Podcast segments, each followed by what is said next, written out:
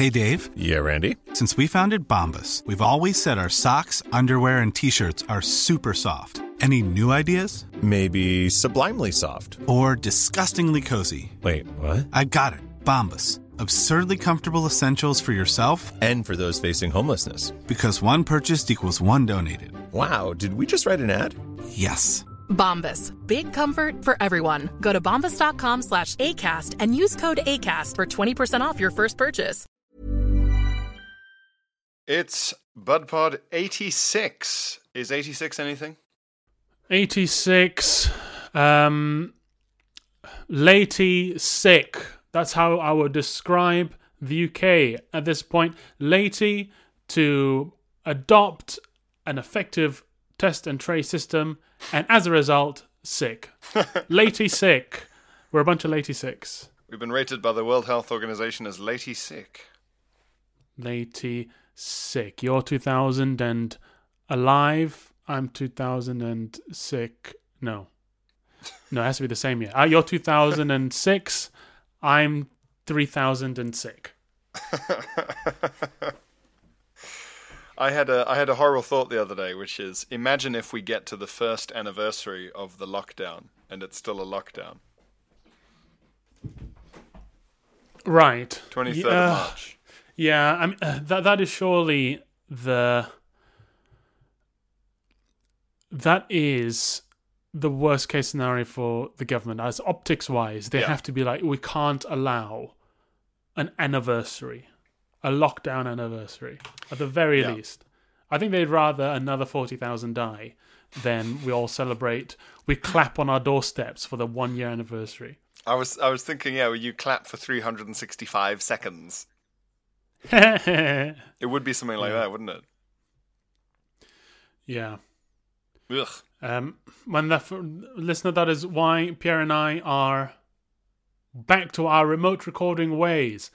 Yes. Um, so as to satisfy London's tier two restrictions, myself, the rebel I am, I suggested to Pierre that we uh, do it together, very close in a room, physically together, but artificially sort of wait for each other as if there's a lag, and then and sort of make a point of stumbling over each other yeah. to to fool the listener into thinking that we're doing this remotely. And ideally, I would answer a question of yours slightly before you'd said it. Yeah. Yeah. And I, I get you to repeat things again and again. Yes, well, but, you know, I, I, I'm a, a stickler for tiers. I love tiers. Um, the higher, the higher the tier, the happier I am. Um, I was trying to think of this the other day. When... Pierre's the only person for whom more tears means less crying. Mm-hmm. I, that's what I always say. More tears, less fears. More tears, less fears. When else do you say tear? It's um, not... Cakes? Cakes? I feel like you say three, three-tier cake. Mm-hmm. Um, but it's otherwise usually something alarming, isn't it? Yeah, this is a tier one emergency. I feel, yeah, it's emergencies and Scientology. What is, I don't know what, are these those levels that you get in Scientology? Ooh, maybe it starts out as levels and high up enough you, you become a tier guy. Oh, well, they call Tom Cruise the tear jerker. You're a jerk. Do you remember that? When he was... Uh, punked or, or uh, pranked on on the street at a, at a movie print premiere. Oh, Some, yeah. A, someone pretended to be a reporter and squirted him, and he went, "You're a jerk."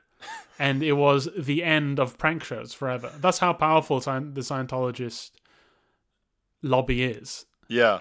After that prank, no one watched a prank show ever again. Everyone just realized. Everyone just kind of went, "Oh, yeah, they are jerks." Yeah, and, and they realized that it wasn't like... um. It it only counts as outwitting someone if you're doing that to someone who famously constantly expects to be squirted with water. Yeah. Then it's outwitting. Yeah, yeah, yeah, yeah. That's right, that's right. Because then you can say... We you're... took him completely by surprise. Yeah. Well, yeah, why would why would he be expecting that? Yeah. We, we, we burned his house down and he was so shocked. Yeah.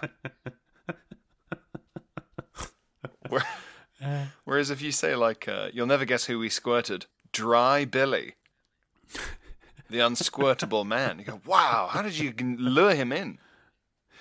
We finally got the Wicked Witch of the West. She was always tempting fate, arrogantly going out into the world, knowing that she would melt into a pile of goo if she ever came into contact with water. And we got her, at last. I, I always have questions about... So with the Wicked Witch, it's water. And with the vampires, of course, it is sunlight. But does that mean that they... Because... Unless you set up like a dark room, there'll always be a few, you know, photons flying around, right? Yes, and, okay, and, okay, and yeah. Air has moisture in it, which is water. Yes, this is, yeah, both very good points. So was the Wicked Witch always a bit, uh, a bit goopy? I guess they both ascribe to the same requirements of, say... Um, a box of crackers. Store in a cool, dry place. That doesn't mean that is like a vacuum or bone dry, and it doesn't mean that little cracks of light won't come in through the uh, between the cupboard uh, door. But, but it's enough. I mm. think. I think that's it, isn't it? It's enough it's to enough. keep your Dracula box fresh. Yeah, for a little while. Coffin fresh. Um. Maybe it's like poison and they can deal with like little bits of it, but it's when it's too much to overwhelm their system. Maybe they can metabolize it. It's like the coronavirus. It's all about viral load. So it depends on like solar load for the vampire and, and hydra load for the Wicked Witch of the West. Yeah, and, and they can both withstand a small load. But there's a, there's a joke. Is it Futurama where, they, where they're in Wizard of Oz and... the Wicked Witch of the West dissolves after they throw water on her, and and her final words are, and she goes, "Oh, what a world! What a cruel world! Who would ever thought a small amount of liquid had ever fall on me?" yeah, yeah, yeah, exactly. Who'd have ever thought? What a world! What a world! It's a strange final words. I don't know. If, I don't know if that had any real poignancy to it. The Wicked Witch saying, "What a world." It's like, mean, what, what, what, what right do you have to say that? You're a wicked witch. You're the source of the problems of this world. Why are you saying, what a world, what a world? It's funny, isn't it? Because uh, it implies it'd be, that... It'd be like if, if Bin Laden was going through airport security and he had to get patted down five times. And he's like, oh, what a world. Like, yeah, you did this. It was because of you. Why is everyone so could, tense? Because we have to take our shoes off because of you. Yeah. What was the name of the shoe bomber? Something Reed? The shoe bomber. The one in Glasgow? No, he was American. He he lit his shoe on fire and it didn't work. Richard Reed. It was Richard Reed. Dickie Reed. A British terrorist. Uh, one of our boys. Lovely. Uh, attempted to detonate a shoe bomb while on American Airlines Flight sixty-three from Paris to Miami in two thousand one. Wow. I, in my head, that was quite far after nine eleven, but I guess it wasn't. Paris to Miami. What in what, what demographic are you targeting there? Americans. Americans or French people with terrible taste. Oh, wow. It was on the twenty-second of December, oh one. Oh, that's pretty quick. How funny. How ridiculous is this? On December, twenty-second of December two thousand one, a passenger on Flight sixty-three from Paris to Miami complained of a smoke smell in the cabin shortly after a meal service. One flight attendant, Hermie Moutardier, thinking she smelt a burnt match, walked along the aisles of the plane trying to assess the source. A passenger pointed to Reed, who was sitting alone near a window and attempting to light a match. Moutardier warned him that smoking was not allowed on the airplane, and Reed promised to stop. a, few, a few minutes later, a few minutes later, Moutardier found Reed leaned over in his seat. After she asked him what he was doing, Reed grabbed at her, revealing one shoe in his lap, a fuse leading into the shoe, and a lit match. Oh. Like like he's Wile E. Coyote. Exactly, yes. So it's got an Acme shoe bomb with a match and a fuse. Several passengers worked together to subdue the six foot four, ninety-seven wow. kilogram Reed. Big boy. Big boy. Big exploding shoe boy. Big shoes. Yeah. Big feet, I'm sure. Yes. All the more space for dynamite. All the better uh, to light with this match. Uh, they restrained him using plastic handcuffs, seatbelt extensions, leather waist belts, and headphone cords. Good lord. Wow. A doctor on board, is there a doctor on board, administered a tranquilizer to him, which he found in the emergency Whoa. medical kit, and the flight diverted to Logan International. Wowee. Holy shit, imagine that. Like, attacking someone with a tranquilizer needle. Like, how do you get... Like, you have to get him stable enough... Ugh, just the idea of that writhing, wriggling, like fighting body and trying to get like a needle. Everyone I'm, just... When I get when I get a needle put in me, I'm scared already that it's going to snap off in my arm from like if I just jerk it a little bit. Imagine thrashing about trying to throw off a stewardess and eight pa- other passengers or something. Ugh. And a bunch of those thick black headphone cords around your fucking legs. Yes. The explosive apparently didn't detonate due to de- the delay in the takeoff of the flight. The rainy weather, along with his sweaty foot, caused the fuse to be too damp. Hey, that's lucky. Good lord. I don't know how much damage it would have done. I don't know how much explosive there was in there. Yeah, I mean, the thing is, you only need enough to essentially blow out the window and the entire thing will disintegrate due to the force involved, because if you're at full speed, right? I get. I mean, if you're, if you're, I guess it'd be easier once you're airborne because there's already so much, so so high a pressure gradient between the inside and the outside of the cabin. Yeah, these so guys are you, doing it at thirty-three thousand feet for sure. Right. Yeah. Yeah. Yeah. Yeah. Yeah. Man. Oh man. Anyway, there's really uh, current stuff from us. Yeah, I think. Um, I think to be fair, not a lot of podcasts around in two thousand and one. Probably none. That is true. Actually, come to think of it, there's a whole bunch of years I've gone unpodcasted about. It's true. We should cover um, the end of World War Two. Hey, is that um, that's a fun idea for a podcast, like uh, a topical two guys podcast, but set at different times in history. Listen to that. Another great idea. Another we're, we're the Ideas Factory. We really, really are. Patent pending, by the way. Patent pending. Patent pending. Yeah. If you take but, it, we're going to come to where you live and cough on you. Correct. Yeah. Uh, so you watch out, because I feel under the weather myself right now. But you should be... You've had it. I've had it, yeah. And it's very rare to get it twice. And I don't really go anywhere or do anything. So I probably just exactly. feel crappy, because it's that time of year, I think.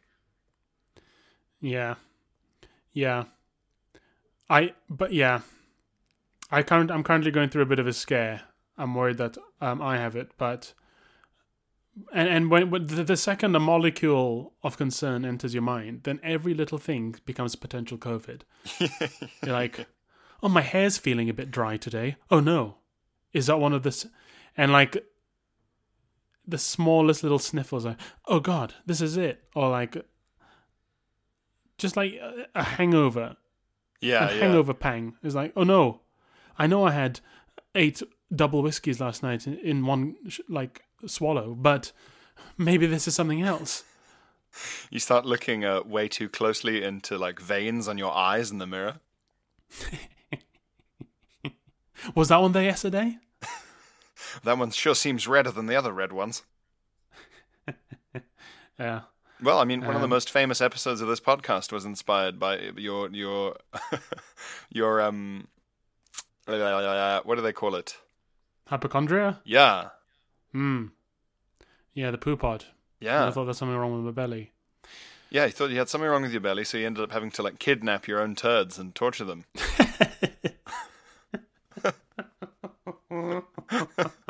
Yeah, I had to like I, I as they came out, I threw a hood over them. I then extraordinary renditioned them you, you... in my toilet, just like, give me names, cancer, You Do no them, cancer! You pooed them into a toilet that was technically on Egyptian territory. Yeah. So yeah, the le- the legal system was so different. You could, yeah, as they came out, put a hood on them. Whoa, whoa! What's going on? You know what's going on. Uh, Many of us have those stubborn pounds that seem impossible to lose, no matter how good we eat or how hard we work out. My solution is PlushCare.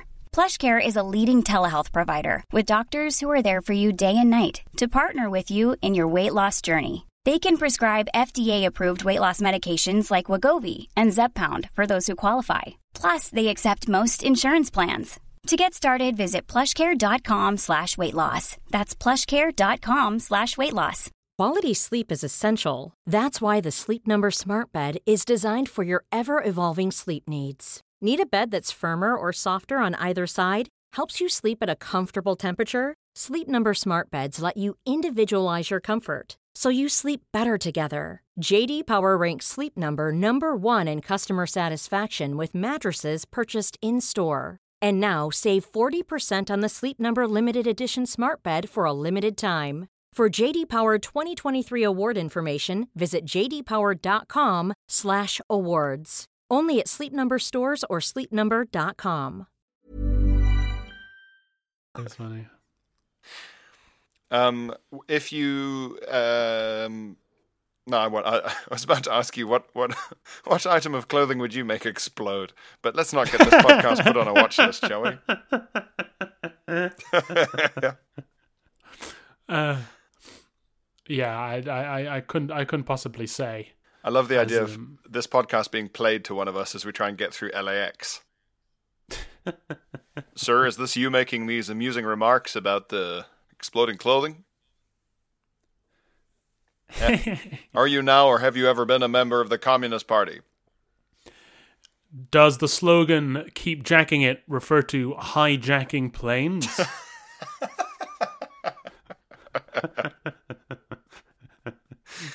Imagine if that's what we meant this whole time. Yeah, it was by code. Keep jacking it. I would love it if this podcast developed its own utterly insane QAnon level conspiracy. It would be good P R. uh I, well, um, yeah, yeah. Well, we've already said the, the conspiracy is that the BudPod's scripted.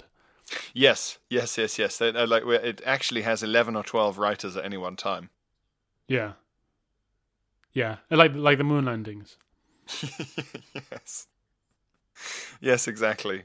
Um, and uh, Kubrick isn't dead, and is also only directing this. Yeah, he produces. Um, He produces our, our, our podcast. Yeah, he directed the first fifty and then he stepped back um, to allow Spielberg some room. um, uh, what what what um what have you been up to? How are you doing? I'm all right. I uh, I, I I have gotten I, lo- lockdown and this whole goddamn scenario has been going on for so long that I've got in shape, out of shape, in shape, and now out of shape again. Yeah, yeah, this is it. This is why at the beginning everyone's like, this is a perfect opportunity to finally get fit. And my instant reaction was, well, I then, I then get unfit again. Yeah. Why not just wait until it's like, okay, maybe there's two more months in this, yeah, and then do it? Because you're putting in all this effort. for for who? For no one. Yeah. Well, this is it. Um, so I've had like, the pizza despair has put me, you know, it's like it's getting colder as well. And well, what's the pizza despair? The pizza despair. Uh, is this like a hangover? Is this when you have too much pizza? It's partially and you that. You have like a hangover. It's partially that. It's more like, uh, especially during lockdown, where it's like, well, what is my pleasure now? what is what is your pleasure? Whoa, please come in. Tell me, Pierre, what is your pleasure? Welcome to Casa de Wang. Now tell me, what is your pleasure today? What is it? Welcome and, to um, Cuba, Mister Wang. Tell me, good what luck, is your Good pleasure? Luck cancelling me there, because there's no way of knowing what accent that could possibly have been. Exactly. And it wasn't even an accent. It was a goblin. That's right. That's right. Exactly. And actually, for goblin speech, it's perfectly normal. And what's wrong with it anyway? That's actually the accent of the upper classes of the goblin world. What do you think about that? Um, yeah. What is your pleasure? Yes. So, in lockdown, what is what? What are one's what are one's pleasures? You know, you can't uh, can't really go out. You can't uh, do big parties or festivals, or even just go to the pub. You can't really go to the movies properly. Blah blah blah blah blah. You shouldn't, uh, it turns out, sit and drink pint after pint of whiskey on your own in your house. Uh, for most of it, you couldn't go to the gym. So the one thing that's left is our old friend, food. Mm-hmm, mm-hmm, mm-hmm. M- may I recommend combining our old friend, uh, food, with our slightly newer, but at this point, Pierre, between you and me, getting old friend, alcohol. Well, that's another part of the old pleasure there.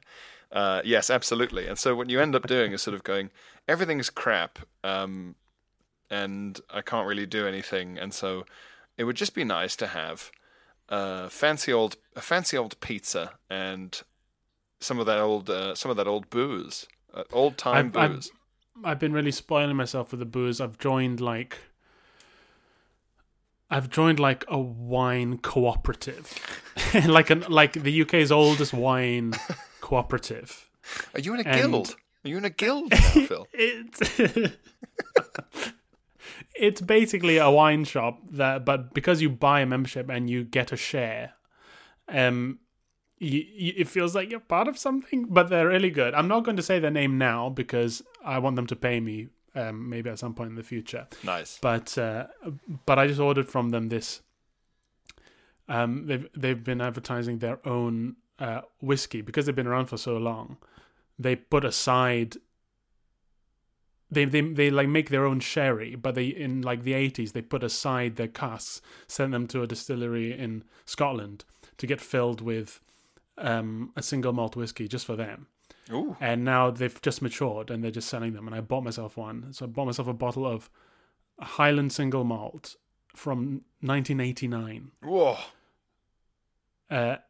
So I I don't even, I'm not even a whiskey guy anymore. But I was like, maybe I'm a whiskey guy. It's been so long. Maybe I'm a fucking whiskey guy now. But it's just an excuse to get pissed. I just buy myself things that are fancy. And I go, well, this is the equivalent of reading a book. But it isn't. It's just more expensive booze. I like that um, as time goes on, uh, Phil, you find yourself doing more and more things that are essentially, uh, there's just dialogue from Frasier. It really is. I mean, the last time you we all you all came around, you came around for dinner, Pierre, with um, a couple of our pals, um, it was for the specific reason that I'd bought a bottle of sherry. Yes. That I wanted everyone to try. Yes, and it was worth trying, but it was it did make me feel very much like um, it because and also because pretty much everyone there, you know, we all work in the arts or, or did when there were arts, um, so it did feel like the sort of gathering that would have been dreamed up by a Daily Mail columnist. It's sort of uh, it would have made certain yeah. type, sort of Daily Mail types really Oxbridge. Furious. B B C comedians uh, conspire against working families sipping uh, premium sherry. It would it would always be uh, they always use those fucking infuriating crappy journalism words. So mm-hmm. It would be uh, Oxbridge lovies guzzle sherry as they tweet about. It's hungry children without giving them the sherry. Name.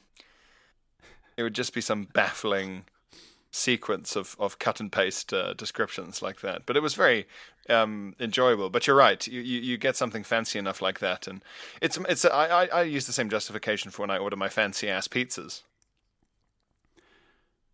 Right. Yes. Yes. Yes. Yeah. That... It's not. I, I'm not being. I'm not being a glutton. I just. I just want to know what this particular v- variant of Nduja sausage tastes like. Look, it's to expand my knowledge. Look, I might I, write about sausage one day. I'm, I'm, I'm, I'm not some piece of shit just eating a takeaway pizza. This pizza has got friarelli on it. what? What do you want, friarelli? Friarelli is uh, am I saying is that right? Let me, let me look it up. Is it a cheese or a leaf? Those are the only two f- foods I'm aware of. It's a it's a it's a type of broccoli, but it's not broccoli. It's also known right, as rapini. Like florets. Okay. It's also known as rapini. Right. It's like it's more like a leaf, but a, a sturdy old leaf. Rapini or friarelli down in Naples, apparently. So you, you know and, what's funny is that from time to time, places around the world, like cool cities around the world, a vegetable becomes cool, where and a vegetable that's completely normal everywhere else. I when I was in Melbourne like two years ago, everyone was banging on about broccolini. Oh, it's the it's the best. Broccoli. Ooh, do they have broccolini? Oh, you got to get applied to broccolini. And I got some broccolini. And it was just tender stem, stem broccoli. Yes. It was just tender stem broccoli. And I, I was like, you know, you can buy this from the supermarket. It's the funniest to me, and I've only heard this from friends who have been there because I've never been, but in L A, Brussels sprouts, as in Brussels sprouts, as in are a joke in Vicar of Dibley, Brussels sprouts. And the Beano. Are the cool new vegetable in L A. I beg they, your pardon. Yeah, they grill Brussels sprouts and they're the hippest thing they've ever seen. Isn't aren't, aren't human beings fucking pathetic? Is everyone in L A farting now? Is that what the pollution is?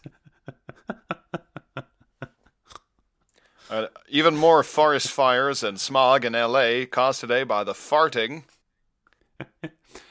I mean, I knew Hollywood's entertainment A-list. Types were full of hot air, but I had no idea.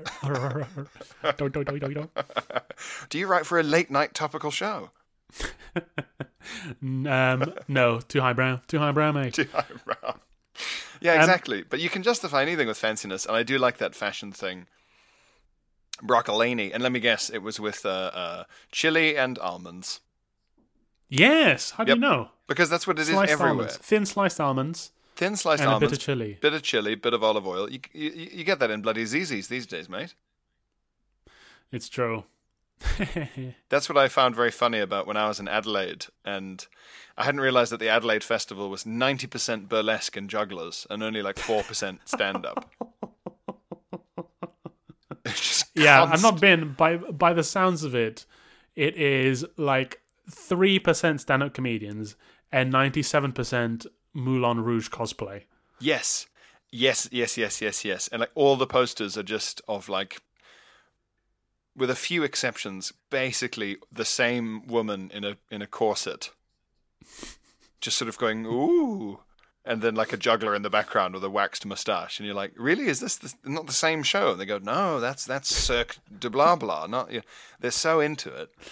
It's so weird because it's such like a biker town. Um, so it's like, okay, fine, fine. And I was talking to one of these people who I knew was involved in a burlesque show, Phil, because they had a bowler hat with goggles on. Ebola hat at first sounded like something very different. It sounded horrible to me. They had an Ebola hat. An Ebola hat. That is death-defying. Now that I'd watched. Hey, I would watch watched. that. Yeah. So they had, they had a little bowler hat with goggles on, so I knew they were involved. Um, oh, no, yeah. And I was chatting to this lady while she was flyering near me, and uh, I was uh, I was talking about the phenomenon that is a, apparently it's an Adelaide phenomenon, which is that people just don't show up to stuff. They buy tickets, but they don't show up.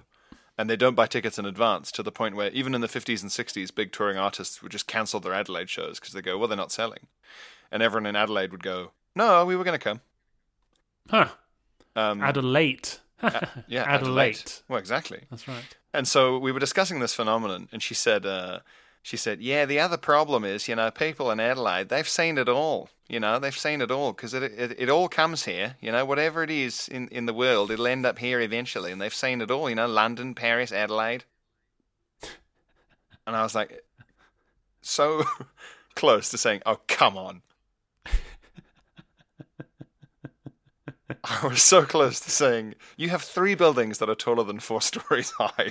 What the fuck are you talking about? A touring production I'm, of The Mousetrap coming here once every seven years is not the same as being Paris or London. I'll take your word for it because I've, uh, I, I, I've ironically not seen it all, including the city of Adelaide. Well, this is it, yeah. And um, if you like burlesque, you'll have over a thousand options um, if you go to the Adelaide Festival at any given point. And uh, if you try to fly members of the public, they will respond aggressively. Well, at least you're you're literally unable to do that this year. Yes, one I can't even saving saving kindness. One, yeah, yeah. Even if I wanted to, um, it's true. But yes, fanciness fanciness can be used to justify any amount of of uh, of, of gluttony. Um, Um, speaking of, well, gluttony, or like the opposite of gluttony, depending on how you look at it, um, have have you been uh, enjoying the government's baffling refusal to feed hungry children in the U K? Yes. I and I mean, you know, your your government is going badly when a footballer is your main source of trouble. Like, you're being defeated by a like. Someone's defeating you part-time. Yes, yeah. Someone's and, making you look a fucking idiot and part-time. It's not, and, and it's not like you're being defeated by someone who's part-time, because the rest of the time they're a world-leading uh, academic and head of a charity and a, uh, some kind of genius who invented... A, it's like a, a kicking guy. This kicking guy is better at your job than you are. This young kicking uh, guy can can see what to do better than well, you can. I, what really... Um, It gives me the giggles is the idea, because Mar- Marcus um, Rash, that's his name, isn't it? Marcus Rashford. I just had a yeah. blank there. Yeah, he he's got an M B E for his previous successful attempts to get the government to feed their own their own children, the children that they're they're supposed to look after because yes. it's in their country. Yeah, and he got an M B E from the Queen. Um. And it's not the first time this has happened to someone, that the Queen has gone, well done. Here is an award for defeating my government. it's it's like it's it's like this weird fantasy land where the Queen puts up a, a government as a challenge to people to overcome. And then if you do, you get a prize for outwitting her her government. Like the Queen... The Queen throws back her hood and says, "You're right. It was unfair. I've been waiting for someone like you." It's such a Ooh. funny thing to watch. Not just the Queen reward someone for repeatedly defeating what is technically her government, but also just to watch any government like be given a really stark choice between a terrible decision in bad P R and an obvious decision in good P R, and just to go, hmm, and really confidently shoot themselves in the dick and balls. And not just like one one bullet into one foot. It's just like they're fastest hands in the West. You know when when like a really quick shooter, yeah, there's one hand is on the hammer, so the, the revolver becomes like an automatic weapon. Yeah. And they're just doing six rounds into their foot. Just not just like that. Yeah, they're do, they're doing um, that thing from Westerns where they face each other in the high street, but it's just themselves. It's just them on their own, looking at their own foot. Just yeah. It's it, it's amazing because I mean, you and I are from you and I are originally from countries that um, you know, have a lot of problems with poverty and have, you know. Uh, the equivalent of whatever you might call them, uh, slums, townships, favelas, whatever. And the idea that a country as rich as the U K can't just spaff out a, a, a bit of money for sandwiches every now and then is incredible to me. It is the poorest feeling rich country in the world, surely. I mean, maybe America gives it a run for its money, pun the pun. I, I think America but... does because of how many people seem to eat out of bins there. Yeah, I think I think America America is by quite some leagues the poorest rich country in the world. Yeah, because um, the last time you and I were in America, feel like a fucking poor rich country. Oh, the U K feels like the poorest rich country in the world, probably apart from America, I'd say. Yeah, I think that's probably right. Which yes. which makes sense because we're kind of the America of Europe. Yes, yes, yes. Um, but I mean, yeah, like the last time you and I were in America, just watching like. Quite young, fairly well-dressed people root around in bins for the ends of Subway sandwiches was pretty fucking disturbing. Mm-hmm. Um, but, um, yeah, just the idea that you would live in the sixth richest country in the world and you'd be like, well, of course we could bail out a bank, but um, when are those kids going to repay the sandwich money? Later on in their working lives? Don't think so.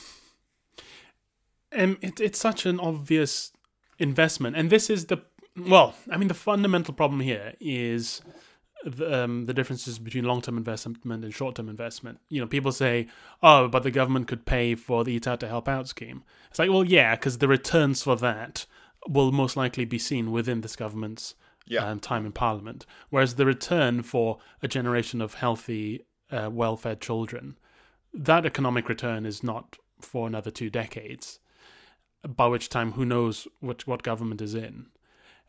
And so, you know, from the government's perspective, it's, it's you know, it's it's less of a good return from an investment point of view.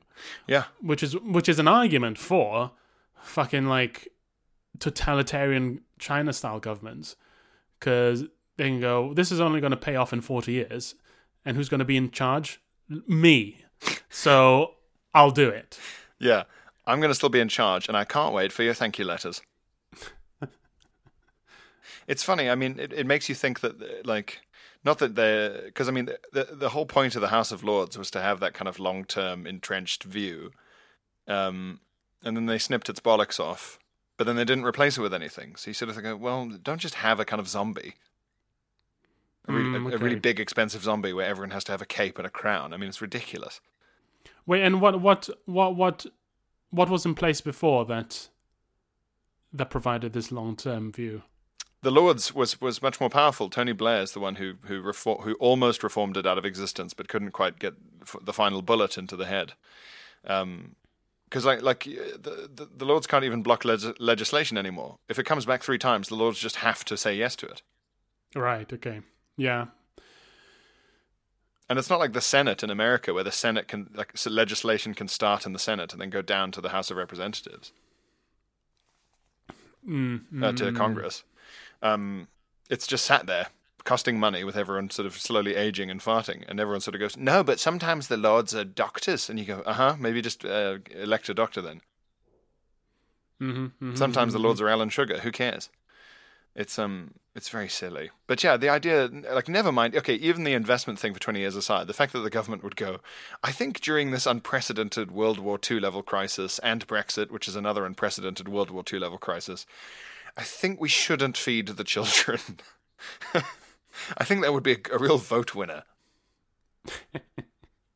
And not yeah. only should we not feed them, we should not feed them using the existing system that we're being asked to use, which is non-cash based, it's vouchers, and mm-hmm. goes directly through schools as opposed to costing more money through middlemen or councils. Mm. Amazing. Mm. And then you've got all these Daily Mail types going like, but they'll they'll try and trade the voucher for a, a bad lasagna for a load of heroin. And you think, do you know how cheap lasagna is and how much drugs cost? I don't know if you've got their numbers right here. Yeah. What kind of drug dealer takes vouchers? Yeah, it's just it's just bad, bad economics. It's um, and, and it's it's just an a real delicious feature of our times, that the party that was is supposed to be, it's cruel, but at least it's economically competent, is also economically yeah. incompetent as well as being cruel. And whereas the Labour Party, at least at the last election, used to used to go, oh, Labour's incompetent, but at least they're kind. Well, the last one, they were both incompetent and unkind. So, yeah. so both parties have... have gained the the failures of the other and not fixed their own original failures. Yeah, and it's it's something weird about the mindset of a certain type of person where they sort of go, but but some of it will go to waste or will go to a scrounger. And you sort of want to say to them, like, there's going to be waste at a certain, like, like one or two percent of waste or, or, or theft is like, you have to account for that. That's just mm-hmm. just grow up and, and take it into account. It's like if you were hosting a dinner party and you provided all the wine, you wouldn't just go around saying, oh, one percent of guests don't quite finish their glass before they get another glass. So just, and th- thank you for using an analogy that I can understand. By yes, yeah, sorry. I, I, I, I, I naturally pivot to wine-based analogies for whenever I'm speaking to you now. But it's that kind of like miserly, pointless. It's like you need to accept waste as an inherent part of anything. Like you waste energy from through heat with a light bulb. Get over it. Mm-hmm. Design mm-hmm. if that's a problem, design a better system. Don't stop having light bulbs. Mm-mm. I just feel this miserliness is for the benefit of some imagined British miser. I think it's for the backbenchers. I think it's for those people with like red faces who sort of go, well, the parents should be ashamed. And you go, okay, so the kids get punished for their parents. Uh. It's it's cruelty. I think it is just genuinely like they feel like they have earned the cruelty and therefore it must be dished out or they'll never learn. As if mm-hmm. as if poverty isn't its own lesson in the fact that poverty is bad. Mm. It's not like there's there are very few people sat there having an absolute whale of a time until you point out to them that they're not, and they go, "Aren't I?" It's yeah. very strange, and it's tied up with this country's obsession with class and all the rest of it. But I mean, the, I mean, they're going to have to buckle sooner or later, aren't they? Yeah, or they're, they're going to kind of like demi-buckle and they'll do it all through councils or they'll say, oh no, we'll do this or whatever. or Because they, I don't think they can buckle to a footballer twice directly. And they're already doing like the council workarounds and stuff. That's right. Yeah. And saying councils yeah. should do it. But then even Tory councils are going, well, you haven't given us any more money. So no, we can't. You're not giving us money. Yeah. So yeah, fuck knows. But I mean, I mean, yeah, just another amazing... Just an, an, uh, another amazing day in one of the richest countries on earth. It's um, it's really a testament to the British commitment to to having a dreadful time, even though it has everything at hand to have a nice time. How, how much? We just love to have a dreadful time. How much did we jizz away on that like that type of satellite program to try and replace the E U one that we were losing, and then it was the wrong type of satellite? It was like billions. Mm-hmm. Or the t- test and trace that they somehow spent twelve billion on. I don't how, how do you even spend twelve billion pounds on something? That is that is real Silicon Valley failed app money, isn't it? Yeah, it's like the fucking the Quibi of medical institutions. Test and trace. How did you how did you how did you waste more money than Quibi? It's so funny. Yeah, how did you Quibi the pandemic? How did you Quibi something that had unprecedented demand? I've I've I've just looked up how much uh, the the U K spent uh, five uh, four hundred million pounds on a failed satellite project as part of OneWeb, which went bankrupt in March. So that's to replace the E U satellite system that we the used. Galileo, to... yeah. So we have our own sat nav. OneWeb, Galileo sounds so cool, and OneWeb sounds like a cryptocurrency scam. OneWeb, disgusting. That sounds like, ugh. Well, if if my dad if my dad said, hey, Philip, I, I signed up with somebody called OneWeb, I'd be like, Dad, don't don't give them any money, Dad. Please, you have to be more careful about this sort of thing. Message me before you sign up to anything. Yeah, if you OneWeb is the kind of thing you'd hand write onto a name tag before going around pensioners' houses.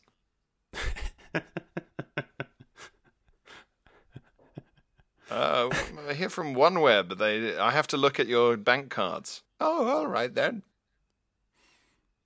It's like it's like it's like uh, vaginal products that have vaggie in them.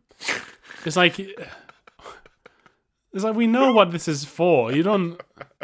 It it's more yeah. it, it it's more suspicious that you've got vaggie in it than if you if it was just called Nisophil or something. What, why have you got Vagiclean? Why is it called Vagiclean? I know I'm trying to buy this with some element of dignity. You don't have to call it Vag Vagiclean.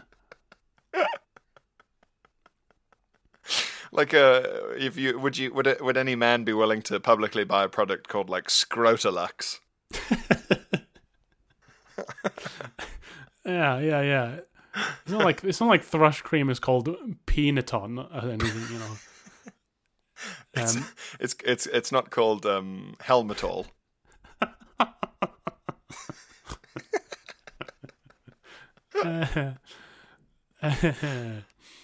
Oh, fucking hell. Yeah, it's it's such a funny... I remember finding that really funny as a kid, uh, just the idea that the T V was bellowing the word Vagisil at me. When I was like twelve, I just thought that was such a funny... Like you say, it's really in your face.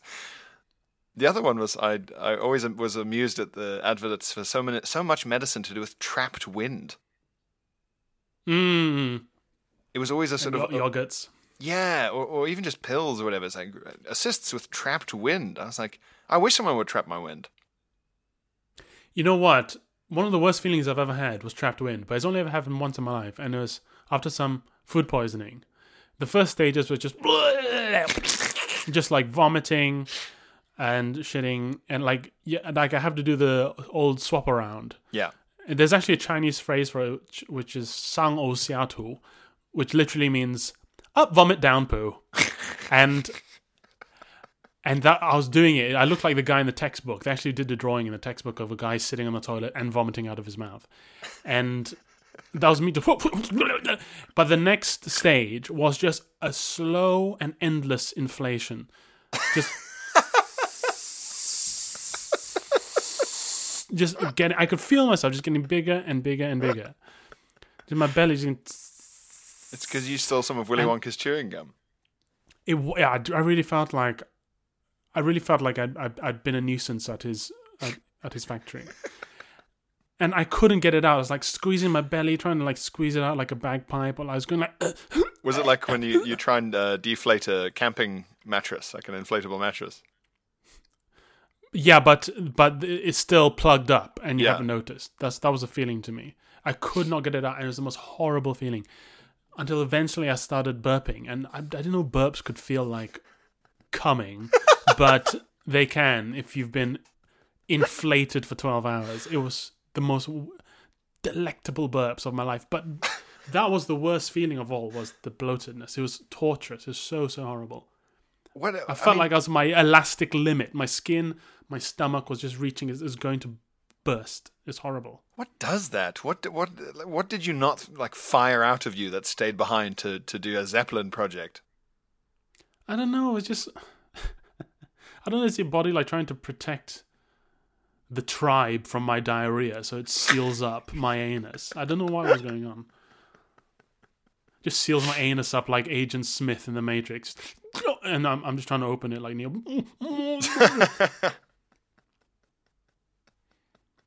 It's making making all your farts bubble back up through you like some kind of awful bong. Yeah. Well, yeah. Maybe, you know, Phil, if you'd taken some Burpaloid, you would have been fine. I should have taken Burpaloid. Burpaless. I should have taken some Burpaless. Yeah, yeah, yeah. Take, yeah, but I mean, when I was a kid, the idea of wind being trapped, I was like, "How? What do you mean trapped? Like, is there a little bag somewhere?" You know, I just didn't get it. And to be fair, I still mm-hmm. don't. So there. Also, wind. It's just like just say gas, wind. My father used to say break wind, which makes it. I don't know. It makes you sound like a Greek god or something. I've just, broken it's, the it's, wind. It's so grand. Yeah, just saying. Yeah.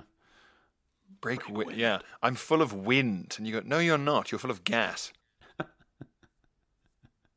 I'm full of the elements. I am imbued with the power of wind. All right, Captain Planet, calm down. Yeah, if you have diarrhea, you don't say you're full of earth and water. Did you watch Captain Planet when you were a kid? You bet your sweet tits I did. I loved Captain Planet. Every, Captain every single Planet. Outro was about recycling. And... And, but I'd still watch through the credits because be like, I wonder what the extra bit at the end will be about. It. Oh, it's about recycling. And then I watch the next episode. Oh, I wonder what this episode's coda will be. Oh, yeah, it's about recycling. Oh, I wonder what this... Oh, yeah, it's about it's about recycling. I should have known that, really. But I loved Captain Planet. I thought it was great. I had a Captain Planet duvet, I think. Wow. All right, Greta Thunberg. that's, that's, that's all it took in the nineties. The standards yeah, were lower. Yeah, a, a fun little cartoon. In the nineties, they just thought, well, we'll make a sort of cartoon that's the same colour as the Earth, but he'll have Speedos and a dick bulge. Yeah. Did we ever settle on what Captain Planet was made of? Was he like an elemental being, but he could still fuck? Like it's Doctor A... Manhattan? I like the idea of Captain Planet getting so sick of the slow progress on climate change that he also just moves to Mars. Like Doctor Manhattan. I Have you seen of... the Watchmen series? Um, I haven't seen the series yet. Apparently it's brilliant. Ah, it's so good. It's so good. Captain Planet and the Planeteers. Yes, of course. Mm-hmm, mm-hmm, mm-hmm. Uh, okay, let's see. What's his deal? Um. Okay. What's his... Are you looking up... You're looking at Captain Planet, the person? Yeah. The man behind the planet. He used to be Lieutenant Planet, but he got promoted. um, okay, here we go. Captain Planet. So it's... Ah, yes, that's true. Oh, God, wow. Gaia was voiced by Whoopi Goldberg for the first wow. two years. That's a, what a cast. Uh, yeah. In situations that the Planeteers cannot resolve alone, mm-hmm. they combine their powers to summon the titular Captain Planet. Who is... Right. And okay, so here we are. This is it defined. Okay, this is interesting. It's a bit of a cult. Actually, in retrospect, it was a bit of a cult. Yeah, it was a bit weird. Um, the titular Captain Planet, who is, and I quote Phil, a holographic superhero android. What? I didn't know that. I didn't notice that. That possesses all of their powers magnified. Once his work is done, Captain Planet returns to the planet and leaves viewers with the message, the power is yours. Except it isn't, because occasionally you have to call in a holographic android super being. Typically, Captain Planet only manifests to deal with the bigger crises and then departs, but a few storylines have explored him existing beyond these moments, such as when he was summoned while Kwame and Marty were in space, with the result that the energy from their rings that created Planet could not return to its source, resulting in Planet being forced to operate on a human level, such as requiring a crowbar and handcuff keys to rescue the team. I was getting confused there about what, what planet they were talking about, and then realised they were referring to Captain Planet as if he's a, an M P, calling him just Planet. Listen here, Planet. To be fair, think of all the time you save. Think, yeah. think of all the time you save in each episode, not having to pretend that your superhero spends the rest of the time fucking about as a journalist or a photographer. Yeah, right. It saves a lot. It, it saves a lot of time to not have to have a green and blue man sort of going, "Oh yes, uh, right away, Mister Spacely," or whatever the fuck. I, th- I I think it would have been a really interesting choice if he was. Um, C E O of Shell in in in the day. He was a C E O of Shell, and then when he was called, he became Captain Planet. He's like a Doctor Jekyll and Mister Hyde kind of thing. Yes, yeah, exactly. He's sort of undoing all of his terrible things in the day, and the little kids don't know that that's him. They think he's their enemy. That's right, that's right. That's the heartbreak at the heart of it. Yeah, that's quite good. That's another good idea. It's another good idea, because it's about... It's about how it, we, it's all this self-inflicting damage that we, we need both sides, and we're trying to balance the scales here. We would want to lose the benefits of industrialization and progress, but we also don't want to destroy the planet. And Captain Planet himself is torn between these these two two drives. You know, he wants he wants to save the planet from eternal destruction, but he also wants to see some returns on this quarter. And that would have been a that would have been an interesting kids show. I I would have liked it if um the final episode of Captain Planet was just Captain Planet summoning himself and going, "You haven't done enough. There's only one solution left." And it was just he'd like Noah style flooded the earth and just killed everyone. Like Captain um, Planet pops up and just points out that nature could have wiped out humanity at any point. I would really have also enjoyed. I would have enjoyed a storyline where Kwame and the other Planeteers sort of uh, get together to try and buy Planet out of his shares. I don't Captain, know where they would have got the money from. Captain Planet gets assassinated by a, a rogue Saudi prince. uh, I mean, that, it would be pretty on the nose, actually, for a Saudi prince to murder the embodiment of... The planet's health um, in the nineties. I think we're a bit a bit on the nose. Yeah, I think so. Do you want to do you want to hear a list of the uh, the villains that he fights against? Oh yes, please. Okay, so we got some good names here. Um, they're called the eco villains. Is one styrofoam? Because I don't know what to do with that stuff. One, one is just um, one is just uh, um, old fridges. so, so there's a character who's a sort of pig-like thing called Hoggish Greedly. Hoggish Greedly. Hoggish Greedly. That's like that's like a Dick, Dickensian character name. It's good. Hog, Hoggish Greedly's good. I like Hoggish that. Greedly. Uh, which, yeah, is very nice. I wonder what his character traits are. God, I, I, I, I sure hope we can trust Hoggish Greedly with our money. And all this, and, and my, my, my, my slop that I've brought into work. Yes, and all these I've, apples. Uh, yeah, I, I've labelled my slop with, with my name, put it in the fridge. I hope, uh, hope everyone respects that, especially Hoggish Greedly. Very, very personal to me, the slop. Another day working at the pension fund responsible for all these pensions. Of course, Hoggish Greedly is the uh, new C E O. Hopefully, uh, hopefully we'll get these old people their money. Uh, so there's a here's another one, Verminous Scum. Wow! Whoa. That's a bit harsh. Verminous, Verminous Scum. Scum. Goodness me. Yeah, what a name. And do you know who voiced Verminous Scum from nineteen ninety to nineteen ninety-one? That's like something you'd hear shouted by the keynote speaker at the Durham Miners Gala. And these Verminous Scum! You know what I, I mean? Ironically, it's the kind of thing they'd say and the kind of thing Jacob Rees-Mogg would say. Yeah, yeah, yeah. It's a good verminous. phrase, Verminous Scum. And yeah. what is is Verminous Scum like a rat or something? Yeah, he's like a grobbly rat man. And okay. apparently Scum can control rats and has his own personal helicopter called the Scum-o-copter. Oh, that's pretty good. Pretty good. And I bet he uses fossil fuels to power the Scum-o-copter.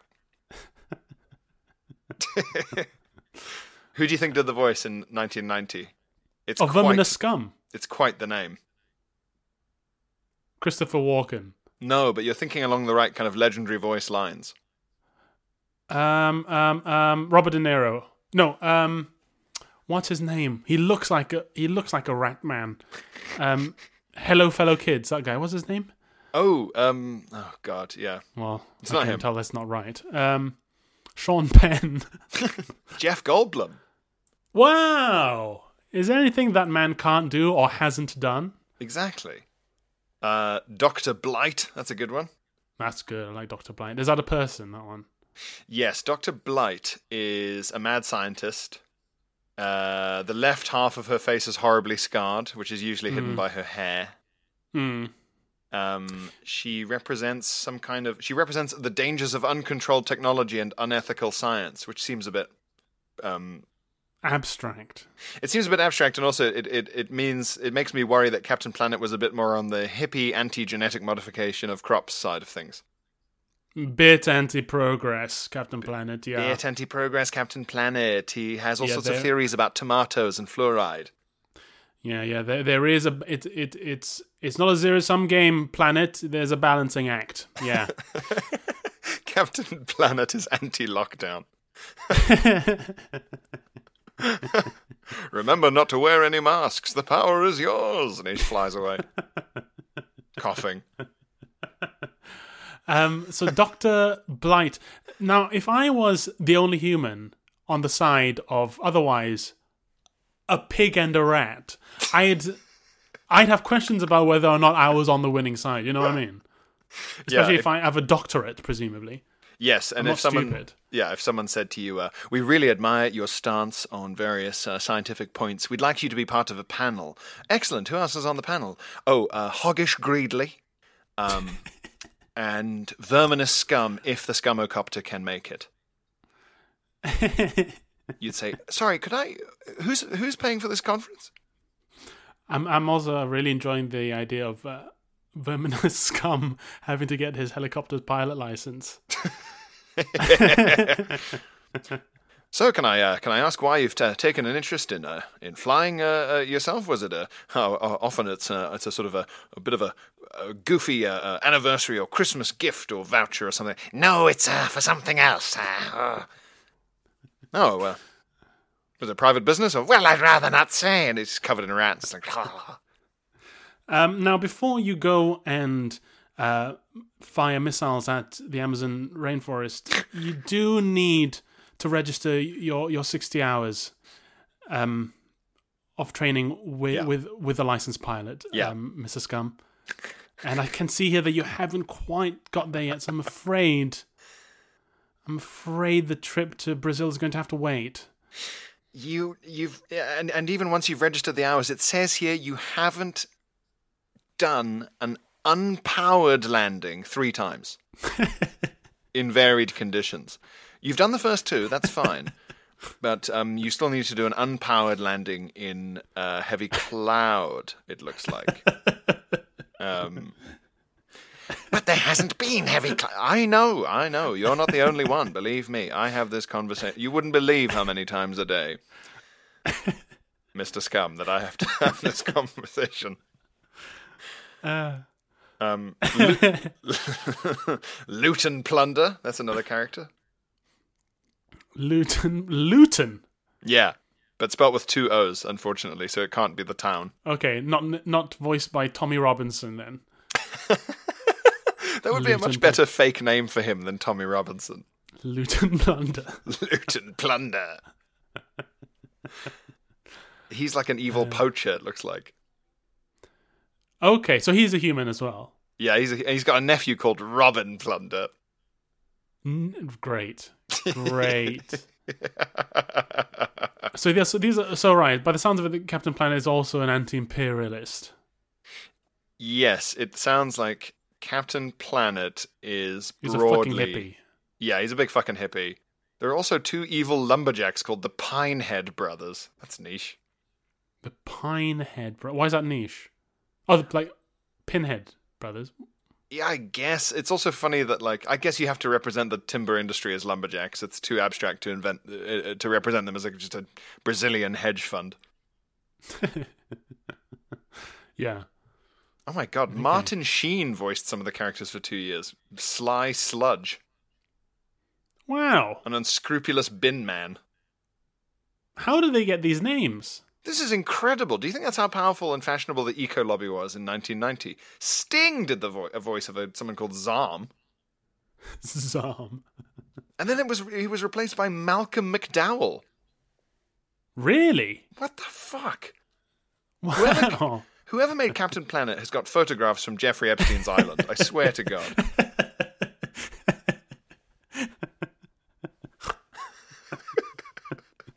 Yeah. How else could you possibly? Oh my God! Wow. Oh, uh, we we we haven't we still haven't even we haven't even had time to discuss the, the Sky T V's Nazi woodchopping show. Oh gosh, I'll have to wait till next time. We'll do something next time. Yeah, gosh, that would have been fun. Um, yeah, but we'll, we'll save save it for, for next time. I think Nazis will still be around next time. Pretty sure, pretty sure they will be. Um, yep. But that's all the time we have this week, folks. Um. Thank you for listening. Uh, I hope you all are doing okay. Yep. And, and remember, the power to keep jacking it is yours. It is yours! Put together your wanking rings. Mushing cock rings together to summon Captain Wank. They want Mechatine, I guess. Uh, yeah, of course. Yes, you can summon Mechatine by smashing together your cock rings. By the power of a thousand wanks. Yeah. I love that so much. I love what you did for Mechatine. I should put it on Twitter. The power of a thousand wanks, wanks. Putting, putting just like plain audio is weird though on Twitter. That's a problem. Yeah, I guess so, yeah. We'll have to get like an animation. Yes, the same people who did um, A B K's thing. Well, I mean, he did yeah, it himself. But uh, we can ask him. Let's find that's, out. That's... Uh, Comedian anyway. Alistair Beckett King, who, is an, who had like for a trailer for one of his live shows, an inexplicably brilliant sort of nineties style cartoon that he apparently did himself. I don't know oh, how he did it. It was incredible. It was incredible. Um, he's uh, I think he's Mister A B K on Twitter, and he's got a, a podcast himself, which I have appeared on about folklore. He's a very funny guy. Um, um, all right, but have for now, keep jacking it. Um, which is masturbating for the interests of American immigration. Yes. Uh, all right. Goodbye, everybody. Bye.